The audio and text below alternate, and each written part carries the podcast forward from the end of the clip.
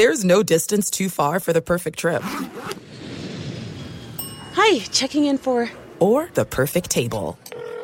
Hey, where are you? Coming! And when you get access to Resy Priority Notify with your Amex Platinum card. Hey, this looks amazing! I'm so glad you made it. And travel benefits at fine hotels and resorts booked through Amex Travel.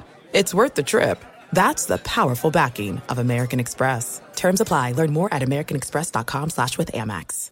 At Bet365, we don't do ordinary. We believe that every sport should be epic. Every home run, every hit, every inning, every play. From the moments that are legendary to the ones that fly under the radar. Whether it's a walk-off grand slam or a base hit to center field. Whatever the sport, whatever the moment. It's never ordinary at Bet365. 21 plus only must be present in Ohio. If you or someone you know has a gambling problem and wants help, call 1-800-GAMBLER. MTV's official Challenge podcast is back for another season. And so are we. I'm Tori Deal. And I'm Aneesa Ferreira. The wait is over, guys. All Stars 4 is finally here. And this season takes it to a whole new level. Old school legends, modern power players, and ex lovers are all competing in Cape Town, South Africa for the prize of $300,000. And we're going to be right here along with you fans, covering every episode on the podcast. Listen to MTV's official Challenge podcast on the iHeartRadio app, Apple Podcasts, or wherever you get your podcasts.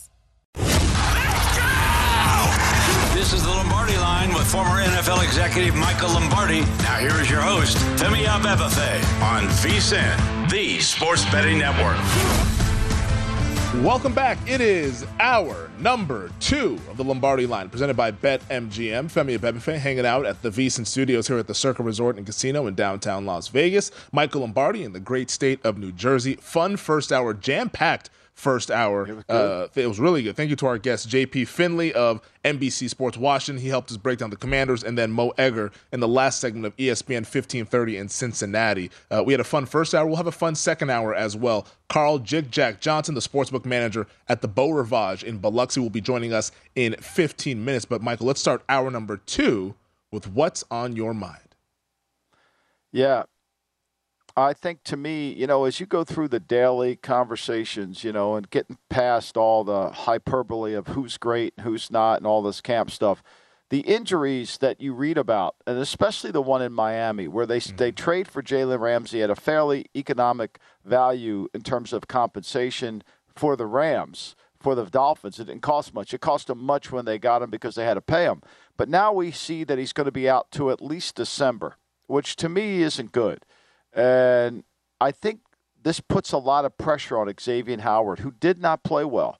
And so Vic Fangio is going to have to adjust. Now, Cam Sutton, their second round draft pick, he's got to come in and play right away and, and feel like can he contribute to this team? Can he make a difference for them? Because they're going to be corner short. There's no denying it. I mean, that's one of the areas of weakness, especially when they couldn't count on Howard. Remember, they signed Byron Jones to that huge contract, mm-hmm. right? Yep and Byron Jones couldn't live up to it, right? And I know he got hurt, but even when he was playing, people went after him. Nobody went after Howard. And then all of a sudden, Howard couldn't run anymore. And Josh Boyer, their then defense coordinator, kept playing press man and he kept getting beat down the field, which didn't make any sense, but that's what happened. That's why he's not employed any longer. So I think this is significant, this injury defensively to Miami and how Vic addressed. Now, the good part is they got time. Injuries that happen this early you can overcome. I know you're not going to find another player as good as Ramsey. I get that. Mm-hmm. But at least you have time now to adjust your scheme. You have time now to kind of say, okay, we wanted to be a press man team. We wanted to put Ramsey on the best receiver and double everybody else. That's out the window. Now we're going to need to figure this out.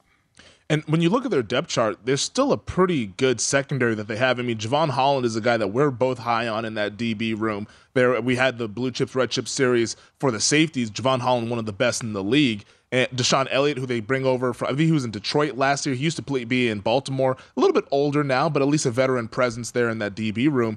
I think they could still get by because of Vic Fangio, but it does I think, at least limit their upside early on in the season. Maybe if Ramsey's able to go and they can get him for the push, for the playoff push, and Tua's healthy and all that, they can kind of reach what they thought they, they could in this offseason. But at least in the interim, right now, it limits their upside, I think, defensively.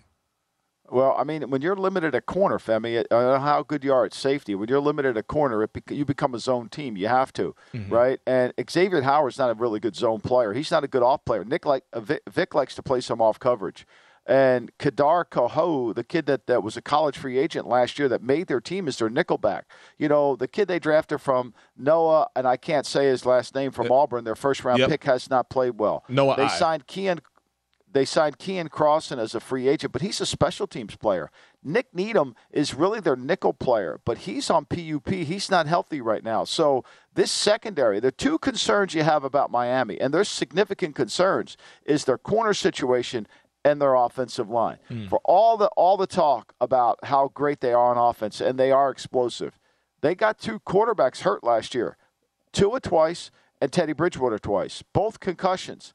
So you got to be really careful here. Are they going to be able to protect? They've done nothing to help their offensive line. Their offensive line, Armstead's on PUP, not surprising, right? Mm-hmm. mm-hmm. So you know Connor Williams, they signed as the center two year uh, uh, last year. Are they going to be good enough up front? I think that's the question mark. What do you make of their Week One game? They're going to visit the Los Angeles Chargers uh, which will be a fun game. Herbert versus Tua. That's always a fun conversation on on the timeline. But right now, Los Angeles is a two and a half point home favorite. Do you think this number? Because I think this is probably going to close three, just given the Ramsey injury and the closer we get to kickoff, that maybe we get up to Chargers as a field goal favorite there. W- what do you make of this? Like, would you like Miami getting a field goal, or would you rather uh, just bet the Chargers right now at minus two and a half? No, I, I, think I like Miami here because I think Fangio is going to make a huge difference. I think Fangio is mm-hmm. going to make a difference in what they do to attack Justin Herbert. We still have to wait and see with the Chargers injury situation because the one thing we know about the Chargers is they don't stay healthy. Yeah. But I think defensively, what they need to do is a, the Chargers have done nothing defensively to improve themselves, especially with their run defense. Right? They really haven't. And so I mean, I know they signed Eric Kendricks, but the reality here is can they play run? And can they stay healthy? And can they rush the passer? We know Joey Bosa can. Can Khalil Mack still do it at his age? If you look at what Khalil Mack has done since the great seasons in Oakland, he's trended the wrong way. The one first year in Chicago was great, but since then, it has not been what the media makes it out to be. So uh, I, I think to me, I, I, like Miami here because I like Fangio's ability to understand what Kellen Moore's going to do. Remember, let's go back to the game. Denver goes into Dallas. Dallas is really playing well. Mm-hmm. Denver's not playing so good. Vic's the head coach. Took 14 points in the fourth quarter for Dallas to score to make it even a respectable game. Denver dominated that game. Vic understands what Kellen Moore's doing offensively. Yeah, no, he absolutely kicked his tail in, that game. Uh, so that's uh, we don't need to relive that one because I remember that one very vividly. Sorry, Femi. I yeah, you know, we, that, yeah. let's not open up old wounds here. Well, but see, that's an important game in handicapping. Yeah. And, and, it won't get talked about at all during the week. But as a better and a betting network, we have to because that allows you to understand Vic going against the guy he's going to go. So it's a chess match that they played. Mm-hmm. And you can understand he knows what he has to do to stop him and Vic will do a good job. They still have their front seven's good now. I mean, their front seven is good, and that front seven will put pressure on the Charger offensive line. Yeah, uh, hopefully, maybe this gets up to Chargers laying a field goal, and then you can go ahead and take Miami plus the three. They're obviously that key number of three in betting the NFL. Let's talk Sean Payton, Michael. Uh, I've been waiting to talk about this with you here because Sean Payton had those electric comments to Jarrett Bell over at USA Today criticizing Nathaniel Hackett and the 2022 Denver Broncos. Here's the quote, and then we'll play the soundbite here shortly after. But Sean Payton had this to say, quote, there's so much dirt around that. There's 20 dirty hands for what was allowed, tolerated in the freaking training rooms, the meeting rooms, the offense. I don't know Hackett. A lot of people had dirt on their hands. It wasn't just Russell. He didn't just flip. He still has it. This BS that he hit a wall, shoot. They couldn't get a play in. They were 29th in the league in pre-snap penalties on both sides of the ball. He later then said that this was one of the worst coaching jobs in NFL history. Well, Sean Payton has since not really walked back those comments, but has kind of apologized. Here's what he said to Denver media yesterday. I had one of those moments where I still had my Fox hat on and and not my coaching hat on. And uh, you know, I said this to the team in the meeting yesterday. We've had a great off season relative to that. You know, and I've been preaching that message, and here I am, the veteran, um, you know, stepping in it. And uh, you know, it was it was a learning experience for me. It was a mistake. Obviously, I needed a little bit more filter. Um, you know, there's a pound of flesh for these guys. And, and as a coach, you stick up for them. And after a while, you know, we're past that season last year. And, and, you know, I said what I said. And, and obviously I needed it a little bit more uh, restraint. And uh, I regret that. he said well, my said. question to you, Femi, before you ask me a question is when did when he had his Fox hat on at Fox, when did he ever say anything that controversial? Right? Never. This was tactical to me. This was completely tactical. Mm-hmm. Right? I mean, he's trying to become the focal point, and he should. He's the leader. And so basically what he was doing was saying, okay, everything that happened in the past is gone. We, we've assigned blame to it. Now, everything that's going to happen in the future, if it goes wrong, it's on me because I absolve the players. That's what I've done. I absolve, I put it on the former coaching staff. Mm. They're not here. I felt bad for George Paton because he was sitting in there. He took a lot of shrapnel coming down this deal, the general manager. Mm-hmm. But the reality of it is, is this was tactical. Payton did what he wanted to do. This wasn't a fly off the handle. He wanted to start the offseason in the right direction. And he wanted to make sure that the players – understand that they can move forward and not have to continually look back because that's what happens in the media. You continually look back. And so what he did was by saying what he said, he put the pressure right on him because people are going to come back if they don't play well and said, mm-hmm. "Hey, Sean, you know, you critiqued the coaching last year, but you're you're not winning this year." See what I'm saying? Mm-hmm and especially they're gonna we're looking forward to that game when they play the New York Jets. I believe it's week four or week five. The Jets go out to Denver. I'm sure all week we're gonna hear about these comments from Sean Payton, kind of talk about Nathaniel Hackett. Hackett then returns to the scene of the crime and all that I, stuff. I, I, don't think he cares. I don't. Think I think he, he likes it. I mean, look, I he likes it. I think he likes it. I think he puts the pressure on him where he wants it. It takes it off of the players, and no longer is it about is Russell washed up. It mm-hmm. was you got a lot of dirty hands there. And let's face what he said was true. 100%. I mean, it looked poorly coached, right? And I go back to the the uh, how did this happen? I mean, they hire a young coach in Nathaniel Hackett who gets fired in Jacksonville midseason by his good friend Doug Marrone. After they've gone to the pl- after they're about two plays away from getting to the Super Bowl, mm-hmm. the next year he gets fired midseason. He goes to Green Bay. He's with Aaron Rodgers, and all of a sudden he becomes a head coach and no one's really there to help him. Not George Paton, no one.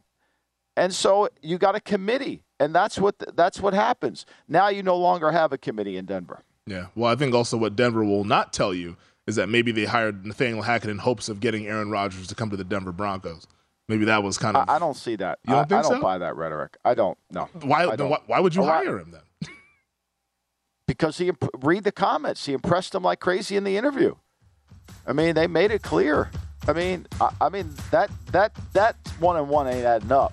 They liked, they sincerely believed Hackett was a great coach. Read the read the article I tweeted out yesterday. God bless him if that's the case. God bless him. Uh, on the other side, Carl Jick Jack Johnson of the Beau Rivage will be joining us here. Talk all things Biloxi.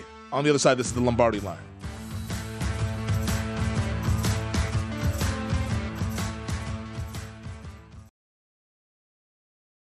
This is it. We've got an Amex Platinum Pro on our hands, ladies and gentlemen.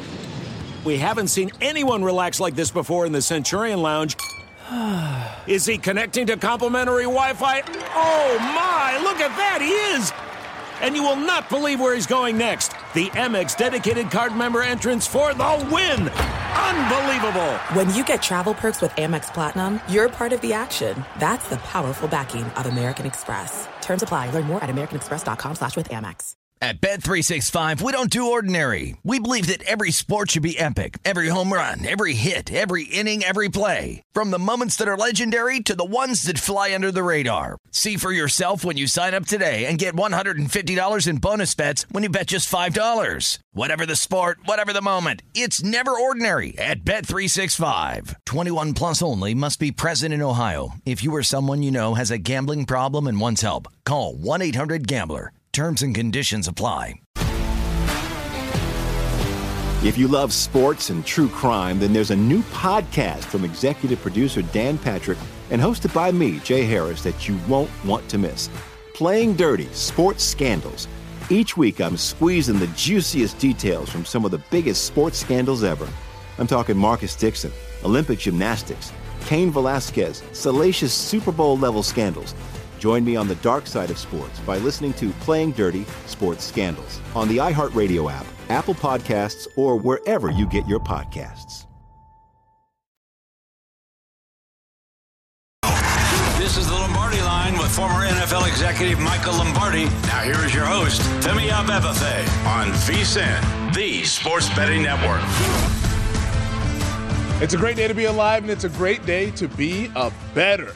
Welcome inside to the VSIN Studios here at the Circa Resort and Casino in downtown Las Vegas. This is the Lombardi line presented by BetMGM. Femi Abebefe, Michael Lombardi out in the great state of New Jersey. Michael, we are back together, is what the NFL is Yeah. calling it. Training camps underway, all 32 teams. Uh, it's going to be a fun weekend here as we're getting ready for uh, the Hall of Fame game next week. Football on the horizon. You know, it's funny how, you know, football just consumes our our world, right? I mean, you know, we've got full coverage of all these training camps and they're, you know, watching players practice and seeing the crowds. I mean, I I mean the Jets crowd was remarkable. I saw the crowds up in New England.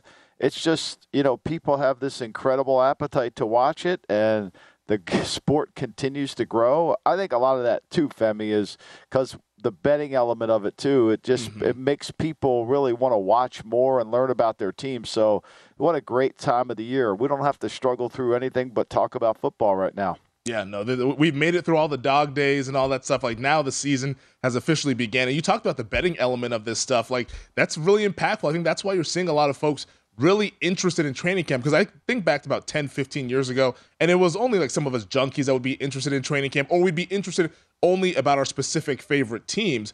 But now it's I'm interested in every single team, all 32. I'm like, all right, what nugget can I get from this training camp? What nugget can I get from this training camp that could help me as a better to make better decisions, whether it be in the futures market or week one or that kind of game to game type of stuff. So I think all the coverage and we, we, we appreciate all the beat writers and all those people that are out there getting the videos at training camp. Having been that person in the past, uh, it, it is a, a thankless job, but it's a fun job at least. You get to go out there, watch football up close in person, and for putting it on a Twitter timeline because I smile every time I see football players running around on grass.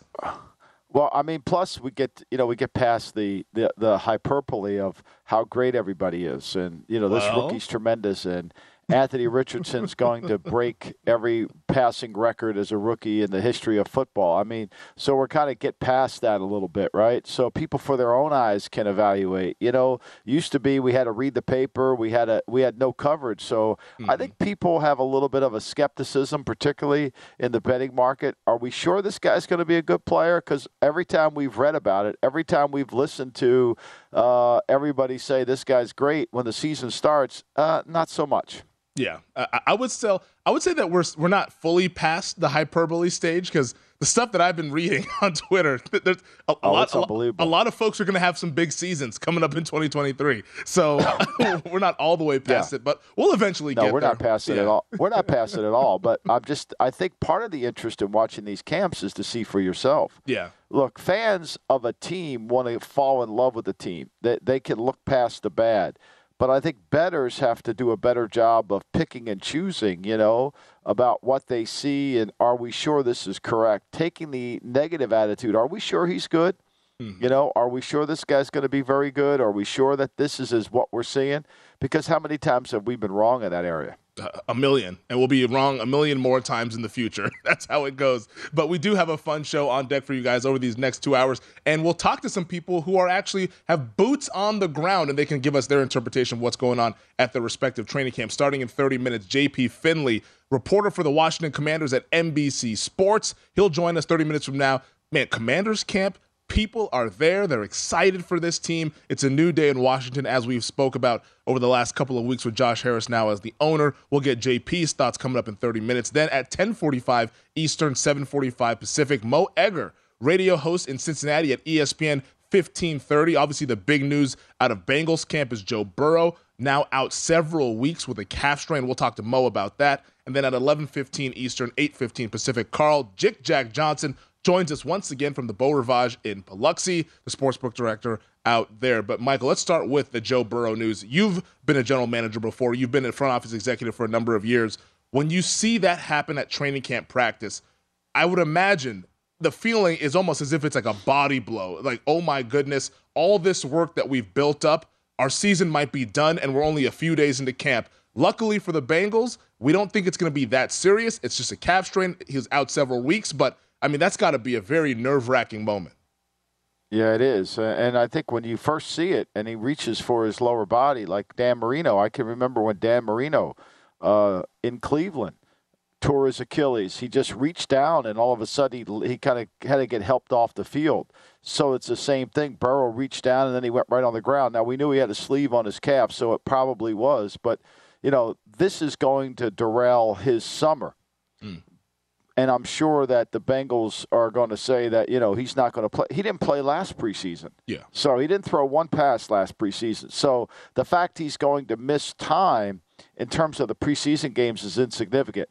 What's significant is the fact that he is going to miss practice time.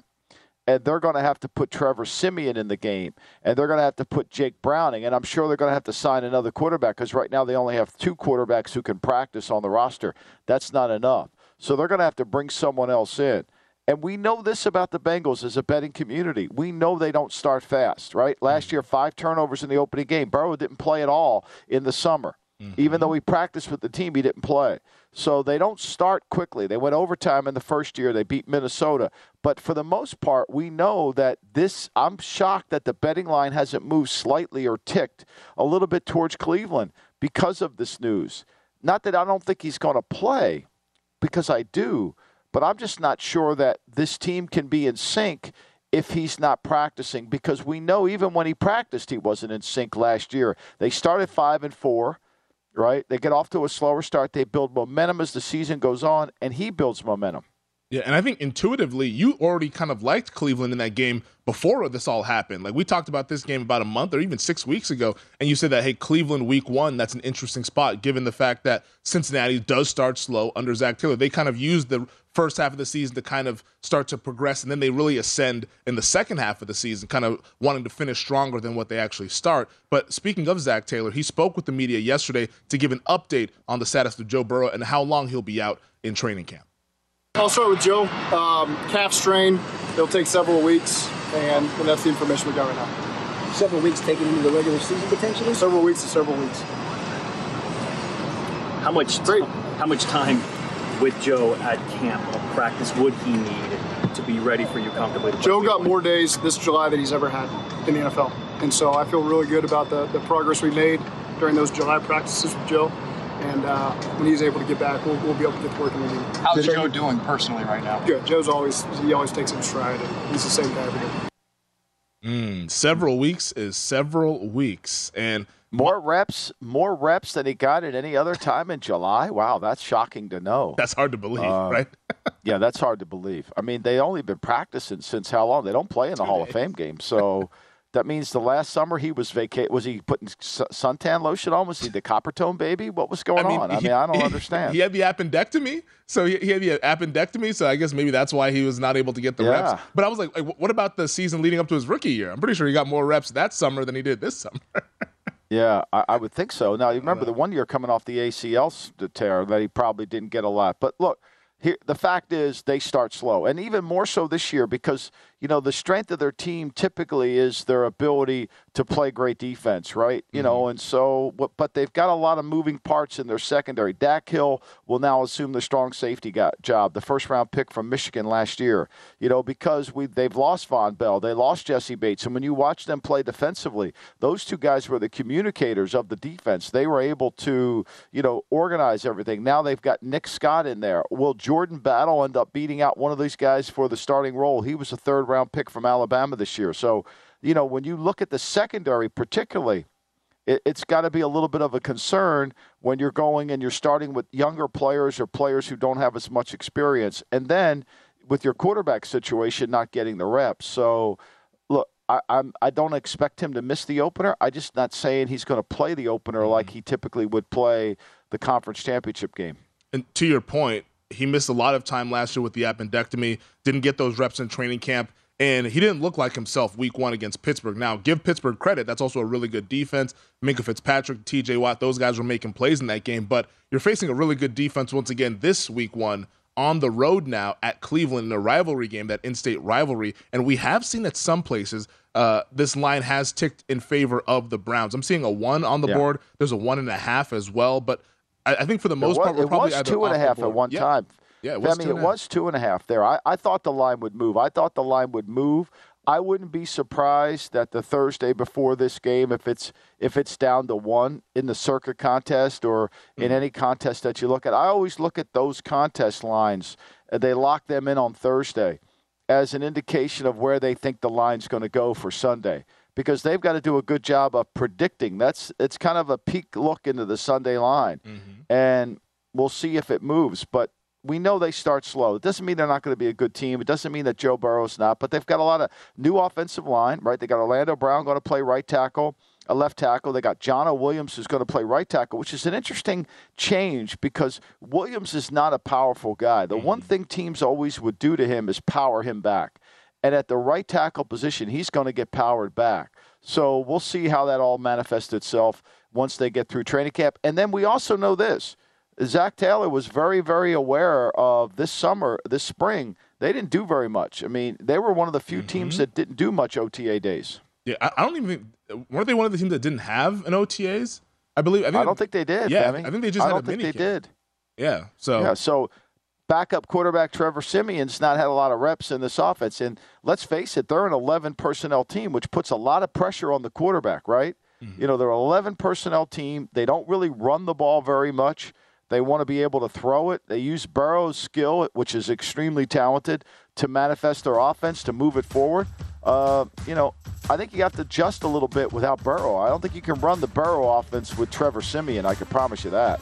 real quick, and we'll talk more about this on the other side. If we expect Cincinnati to start slow, should we bet on one of the other three teams to win the AFC North? Just try to grab a good number now and maybe go ahead and corner the market. We'll discuss that next here on the Lombardi Line, presented by BetMGM.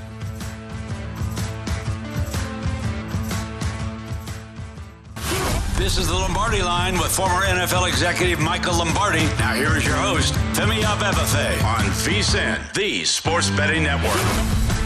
The NFL betting guide is out now, and our college football guide drops next week. Get previews and predictions for every Division One team and conference best bets on futures and season win totals, plus an in-depth breakdown of how you can use our betting splits and power rankings to make you a smarter better this season. Sign up before the end of July and receive both guides and full VSiN Pro access all the way through the Super Bowl at an early bird discount of $175, or sign up on a monthly subscription and get your first 30 days for only $19 to see everything VSiN has to up your betting game. Remember, this offer ends July 31st. That's two days away.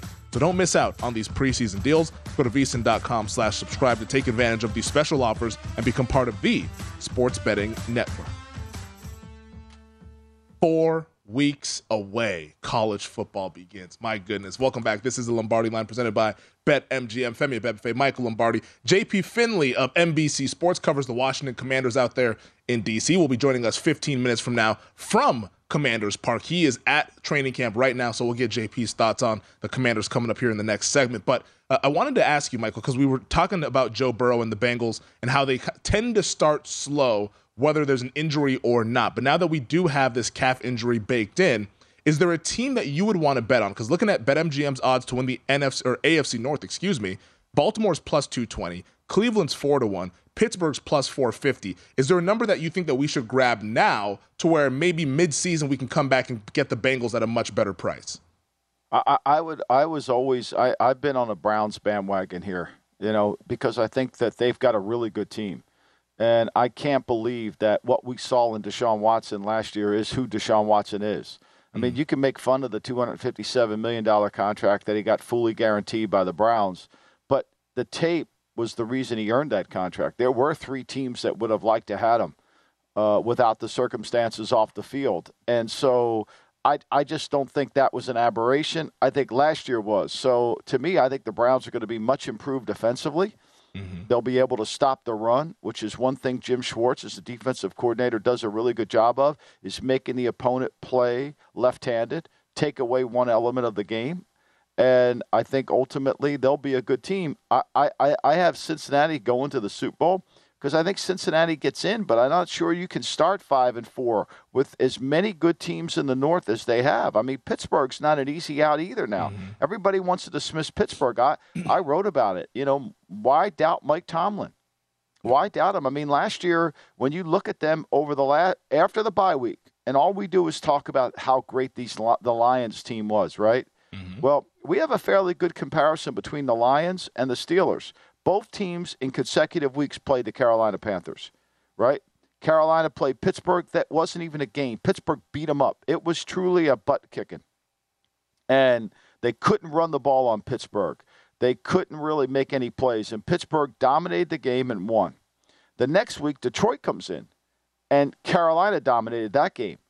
So, in the comparison, everybody wants to talk about Detroit. No one wants to talk about Pittsburgh because they're not sexy, because they're not flamboyant, because their offense is what? Boring, right? And, oh, yeah. Pickett's not very good. They only committed two turnovers the second half of the season after the bye week. Think about that. Two in nine games. Wow. And they were very effective. So I, I, don't dismiss them either here. I think they're going to be a tough out. They've got two really good rushers in Highsmith and Watt. Their secondary, adding Patrick Peterson, I think will help. He played well last year.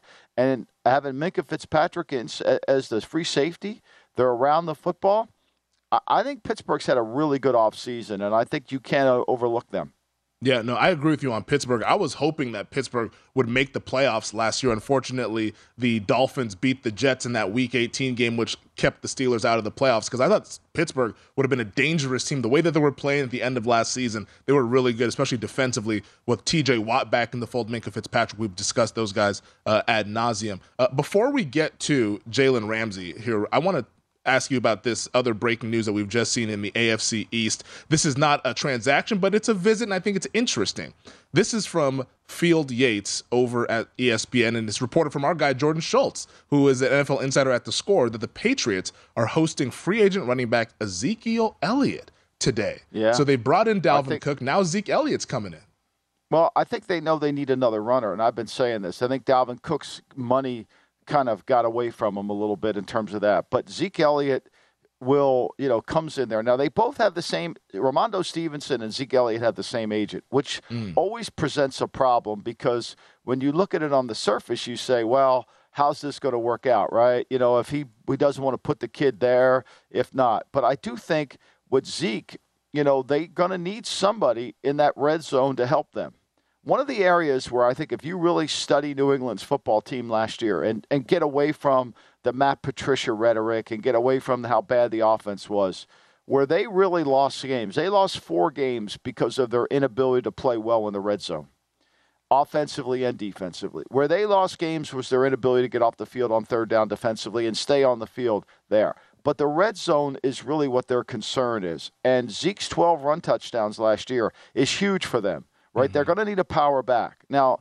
in talking to people about Zeke, that he was he played most of the year injured. Uh, and I don't know where the injury occurred, but he wasn't 100%, which looked like he didn't have the same burst. And Pollard just made him look slower and slower and slower. Mm-hmm. But he's a power runner. And I think New England needs a power runner. I think they can't wear and tear Stevenson down. So, depending on the whether they can get a contract on their terms what they like, I, I think that's something that they want to do. I've been saying all along the backup runner for New England is a critical position because Stevenson's so good. And for all the conversation about Mac Jones bad last season, his percentage of interceptions was 2.5 as a rookie. It was 2.5 last year. He turns the ball over too much for a guy who's too smart, and especially in those red zone areas. And I think ultimately what they have to be is very good running the football. The best teams in the red zone run it. They can run it. I mean, mm-hmm. look at Detroit last year. They ran the ball in the red zone. I mean, Williams had what, 15 touchdowns last year? now he's in New that. Orleans. Yeah, he had the, 17? the Lions record. I think yeah. he had 17, right? Yeah. So, you know, you got to be able to run the ball. Zeke had 12 and and watch the Giant tape, okay? The Giant game on Sunday night there when it's third and one from the one and he breaks two tackles and gets in the end zone. That's kind of what you need to have. I I I don't do not believe Zeke's the same player he once was, mm-hmm. but I still think Zeke is if he's healthy and what we saw last year was injury related, I think he'll help. Yeah, I think Zeke he got hurt, I believe, in the Detroit Lions game. It was like almost like a hyperextended knee. Then he missed the next week against Chicago, and Pollard had the big game against the Bears. And then Zeke came back, but he was never quite himself. And the last couple of years, he's been dealing with injuries, which we know running backs at this stage in their career they tend to deal with those injuries. But if you reduce Zeke's role, maybe he's able to stay healthier. But my question to you, Michael, is that don't you think Zeke and Rhamondre Stevenson aren't they too close to what they are as, as their skill set wise? I mean, Rhamondre Stevenson I think is more explosive, but they're both kind of power backs, so like being able to break tackles like that. Like, like don't you think they're a little bit similar?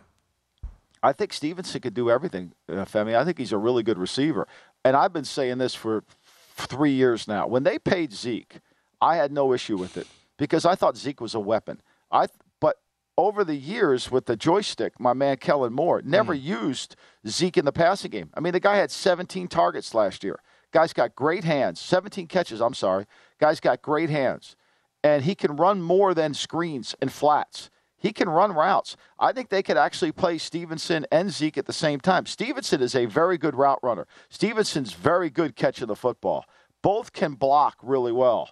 You know, one of the things when you watch Barkley for all the conversation and how Barkley's a great runner, and he is a really good runner, mm-hmm. but he still struggles in pass protection. He still struggles catching the football consistently. And so, you know, when you can get a back that can do more than just flats and screens in the passing game, that can help. And I think what you'll see there is you'll be able to see them play if they if they sign Zeke, you'll be able to see them play them both at the same time. I, I, I think that's what they need. And one thing you need is somebody to run the ball in the red zone. Remember, Stevenson fumbled that ball in the red zone against Cincinnati, or they win that game. Yeah, and Zeke was an elite short yardage back for the Cowboys over the last handful of years. I'll ask you this though, because the Patriots also brought in my guy playoff Lenny, Leonard Fournette. So would you rather have Zeke Elliott or Leonard Fournette here in 2023? I would rather have Zeke. I, do you know what kind of shape Leonard was in, Femi? He was in TV shape. I saw him on Good Morning Football earlier this summer. yeah, I think that's right. I think those scales got tipped in a bad oh, direction. Oh, no. Let me just put that out there. Oh yeah. no, that's that's what's going on. Playoff. Lenny. Well, lighting. look, I mean, look, you know, I eat because I'm unhappy, and I'm unhappy because I eat. I think that might apply to Leonard Fournette. That's too bad. That's too bad. But he, maybe he'll be ready for the playoffs because they call him Playoff Lenny. He, has got to play himself well, into shape. You know, he's going to have to get like me. He's going to have to get on that diet and get going and get away and put do the push-ups away from the table. You know, but you know, look, I think to, you, you know, fat, drunk, and stupid is no way to go through life. Being a fat running back doesn't mean you're going to get a job.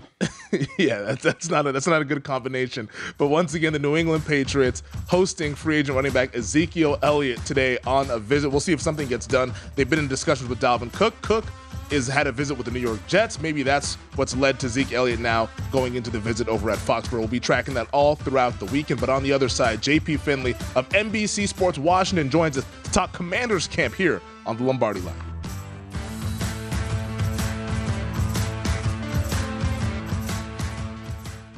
At Bet365, we don't do ordinary. We believe that every sport should be epic. Every home run, every hit, every inning, every play. From the moments that are legendary to the ones that fly under the radar. Whether it's a walk-off grand slam or a base hit to center field. Whatever the sport, whatever the moment. It's never ordinary at Bet365. 21 plus only must be present in Ohio. If you or someone you know has a gambling problem and wants help, call 1-800-GAMBLER. MTV's official Challenge podcast is back for another season. And so are we. I'm Tori Deal. And I'm Aneesa Ferreira. The wait is over, guys. All Stars 4 is finally here. And this season takes it to a whole new level. Old school legends, modern power players, and ex lovers are all competing in Cape Town, South Africa for the prize of $300,000. And we're going to be right here along with you fans, covering every episode on the podcast. Listen to MTV's official Challenge podcast on the iHeartRadio app, Apple Podcasts, or wherever you get your podcasts. Hey, I'm Jay Shetty, and I'm the host of the On Purpose podcast.